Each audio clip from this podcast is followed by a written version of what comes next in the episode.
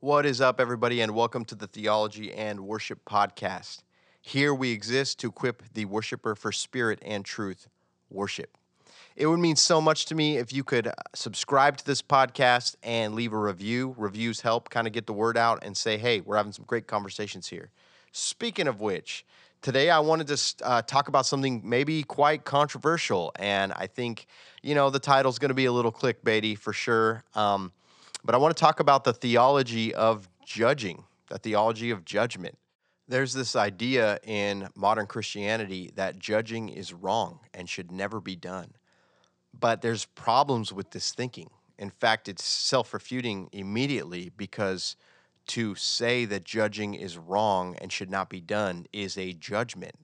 We have to exercise judgment every single day. In fact, as worship leaders, we have to judge all kinds of things. I have to judge whether this song's going to work for the congregation or this song's going to work. I need to judge whether this singer is ready to be on a platform or ready he or she's not ready to be on a platform. I have to judge musicianship. I have to judge DB levels. I have to judge future leaders. I have to make judgment calls every single day about leaders. And so you see, if you really think about this, this breaks down so quickly that we should not be judging anybody. Uh, we have to judge uh, car rental companies. We have to judge hotels. We, I mean, that Yelp exists. Yelp could just be called judging. I mean, that's what it is, judging restaurants and and experiences based on customer service and etc. Like we have to make judgment calls every day. So where did this idea come from that judging is wrong? And is there a power to be harnessed? Is there a right way? Is there a wrong way? And I think that's really where the conversation needs to take place. I think that this idea crept into the Western church because of uh, Matthew chapter 7. Matthew chapter 7, verse 1 says, Judge not lest you be judged. For with the judgment you pronounce, you will be judged, and with the measure you use, it will be measured to you.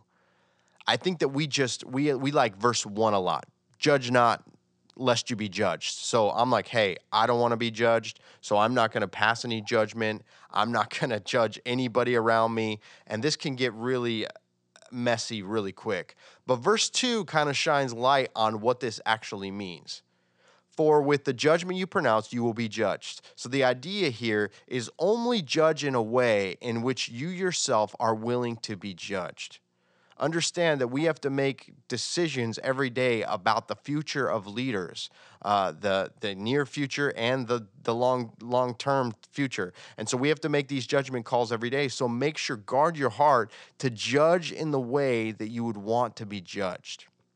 You know, Solomon was celebrated as the wisest king because of the judgments that he made. I mean, he's talked about as the wisest person that ever lived, and it was really in the judgments that he made about situations or people or uh, political investments. In fact, 1 Kings 3:28 says, "All Israel heard of the judgment that the king had rendered, and they stood in awe of the king, because they perceived that the wisdom of God was in him to do justice. In fact, when we see a leader who judges well, when we see a leader who makes a judgment call based on wisdom, taking in all accounts of all the information in a way that he himself or herself would be willing to, to, to be judged, then we celebrate that leader. And so I think that there's a right way to do it here.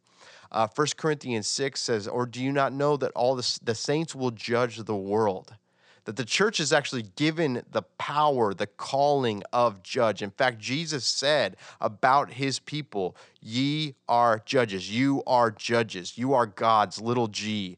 Uh, you are those who make decisions. In fact, he says about the church that whatever we bind on earth will be bound in heaven. Whatever we loose on earth will be loosed in heaven. The idea here is that the church is given the power to judge and that that power actually translates from the uh, finite from from right now into the eternal that god honors that in the eternal realm uh, verse uh, 1 Corinthians 6 goes on, and if the world is to be judged by you, are you incompetent to try trivial cases? Do you not know that you are to judge angels? How much more than matters pertaining to this life? We have the power to make judgment calls. I think for me, the key was in John chapter 7. And this is Jesus again speaking. He said this He said, Do not judge by appearance, but judge righteous judgment. And so there is a right way to judge, there is a right way to ha- walk circumspectly in a way that you can actually use the power of judgment to create better futures for the leaders that you're interfacing with and the people that are following you. Um, the famous passage that I read, Matthew chapter 7, where I think this I- idea comes from that judging is wrong, look how it continues. If you read it, uh, I'm going to read it again from the top and I'm going to go through five verses here. But judge not that you not be judged. For with the judgment you pronounce, you will be judged, and with the measure you use, it will be measured to you. So there's the warning. Judge in a way in which you yourself are willing to be judged. And to be honest, if you're a leader who's aspiring to be a greater leader and aspiring that your platform would uh, extend and that your uh, scope of influence would extend, then you want to be judged. I mean, the last last week's podcast, point number one, ask for criticism. You're asking for a judgment there. Look how look how uh, Matthew seven goes on. Why do you see the speck that is in your brother's eye and do not notice the log that is in your own eye? Or how can you say to your brother, "Let me take the speck out of your eye," when there is a log in your own eye? You hypocrite! First, take the log out of your own eye, and then you will see clearly to take the speck out of your brother's eye. This is such an interesting passage because in the Greek, that speck and log have this relationship. It's almost like Jesus is saying that a piece of sawdust fell off of the log in your eye and was lodged in your neighbor's eye. It's almost this idea that the thing that we deal with on the greatest level, we are quick to notice in other people in a way that we can't even notice it in ourselves.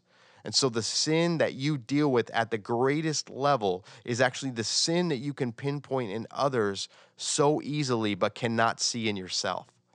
The idea here is that as you're a leader, you want to open your eyes and look at yourself, be self introspective, look at your life, and, and be sanctified by the power of the Holy Spirit. Be changed because of what you've gone through and who He is, and allow the Word of God to cleanse you from. I love what Hebrews says cleanse you from a guilty conscience, drawing near to Him every single day, looking more like Jesus. Be faithful to do those things. And then out of those things, you're able to help your brother with the speck, that same maybe even sin that you can recognize so easily. You're able to help because of what you've gone through in becoming like Jesus.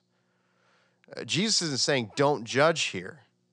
He's saying do do it rightly. First, handle your own heart and yourself and be in the habit of handling your own heart be have have a have a habit of cleansing your heart and then verse 5 you will see clearly to help your brother so the idea here is that there's actually power in judging and that power is that you yourself first become like Jesus, saturated with the Holy Spirit. And then you can actually make that judgment call on your brother to help or sister to help create a better future for them by dealing with the things that they have to deal with in this life. There's actually power to be harnessed in judging. And so let's not say anymore, judging is wrong or don't judge or eh, don't exercise judgment because we need to exercise judgment but like John chapter 7 says, we need to judge righteous judgment.